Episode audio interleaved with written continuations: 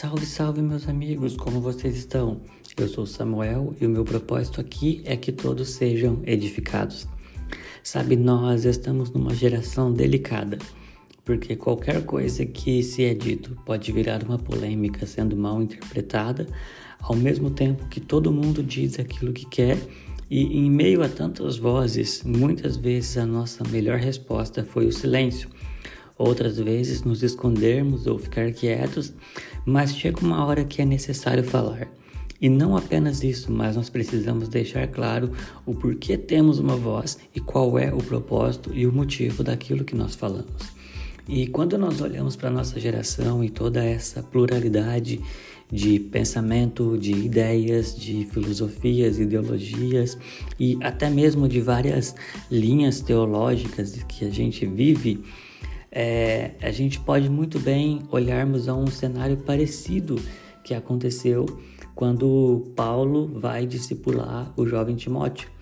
Para te dar um panorama, Timóteo estava numa igreja na cidade de Éfeso, ao qual eles haviam convertidos ali vários discípulos de Platão que ao entrar naquela congregação também começaram uma pluralidade de pensamentos e misturaram então várias vezes ah, alguns conceitos do evangelho com algumas filosofias de Platão, dando origem a outras linhas de pensamento. E Paulo, naquela geografia, ele traz um conselho, ele ensina um princípio que vale muito para os nossos dias de hoje. E esse princípio, esse fundamento, ele está descrito para gente em 1 Timóteo, no capítulo 1, a partir do versículo 3, quando, ao aconselhar Timóteo, Paulo diz: quando partir da Macedônia e pedir a você que ficasse em Éfeso e advertisse certas pessoas que não ensinassem coisas contrárias à verdade, nem desperdiçasse tempo com discussões intermináveis sobre mitos e genealogias que só levam a especulações sem sentido, em vez de promover o propósito de Deus que é realizado pela fé. O alvo da minha mensagem é o amor, que vem de um coração puro, uma consciência limpa e uma fé sincera. Alguns, porém, se desviaram dessas coisas e passam tempo em discussões inúteis, querendo ser conhecidos como mestres da lei, mas não sabem o do que estão falando, embora falam com tanta confiança. Sabe, nesse texto, Paulo começa a trazer um princípio é que nem toda discussão vale a pena, nem toda conversa vale a pena você querer provar aquilo que você pensa ou afirmar aquilo que você está dizendo, e que muitas das vezes as pessoas que falam com tanta confiança, com tanta segurança aquilo que elas estão defendendo, elas não sabem do que estão falando. E aqui ele começa a dizer qual é o propósito de Deus que é realizado pela fé e que nós realmente precisamos promover. E para isso existe um alvo, a mensagem. E, no, e esse alvo é declarado no versículo 5, quando ele diz: O alvo da minha mensagem é o amor, que vem de um coração puro, uma fé sincera e uma consciência limpa.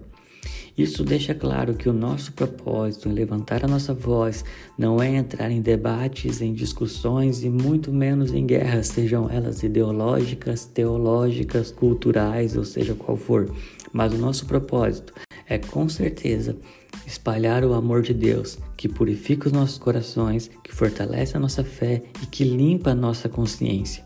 E esse amor, ele não é um sentimento ou uma emoção e muito menos um objeto, mas esse amor é alguém, é o próprio Cristo, o próprio Jesus que foi revelado a nós e se tornou o coração da nossa mensagem.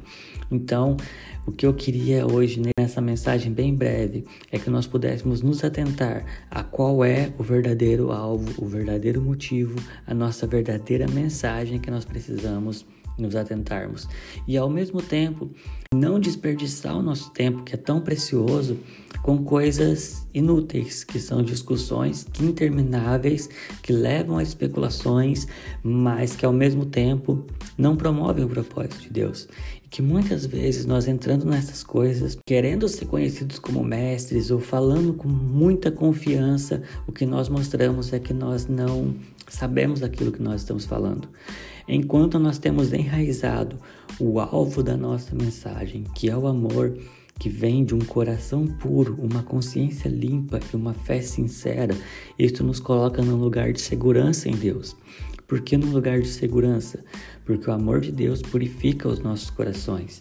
Ao mesmo tempo que ele só pode ser visível e ele só pode se manifestar através de um coração purificado. Ao mesmo tempo que, para que isso possa acontecer, Paulo diz que vem de uma consciência limpa. E uma consciência limpa não é nada mais, nada menos de que alguém que sabe que foi perdoado por Cristo, de alguém que não carrega mais as marcas da culpa ou as queixas de autojustificação, e muito menos alguém que tenta viver por justiça própria, achando que pelos méritos alcança alguma coisa, mas de alguém que entendeu que foi alcançado pela graça, que foi redimido pelo amor, que foi perdoado por aquela cruz. E sabe, isso nos coloca num posicionamento de termos uma fé sincera, pautada na palavra de Deus, pautada naquilo que ele disse ao nosso respeito. E ao mesmo tempo que nós somos exortados a termos o nosso propósito muito claro de qual é a nossa mensagem, qual é o nosso objetivo, nós também estamos promovendo o propósito de Deus, que é realizado pela fé. Então eu queria te encorajar nesse momento que nós possamos manter o nosso coração no lugar certo, que nós possamos permitir que essa mensagem venha purificar o nosso coração, limpar nossa consciência e fortalecer a nossa fé. Até semana que vem e sejam edificados.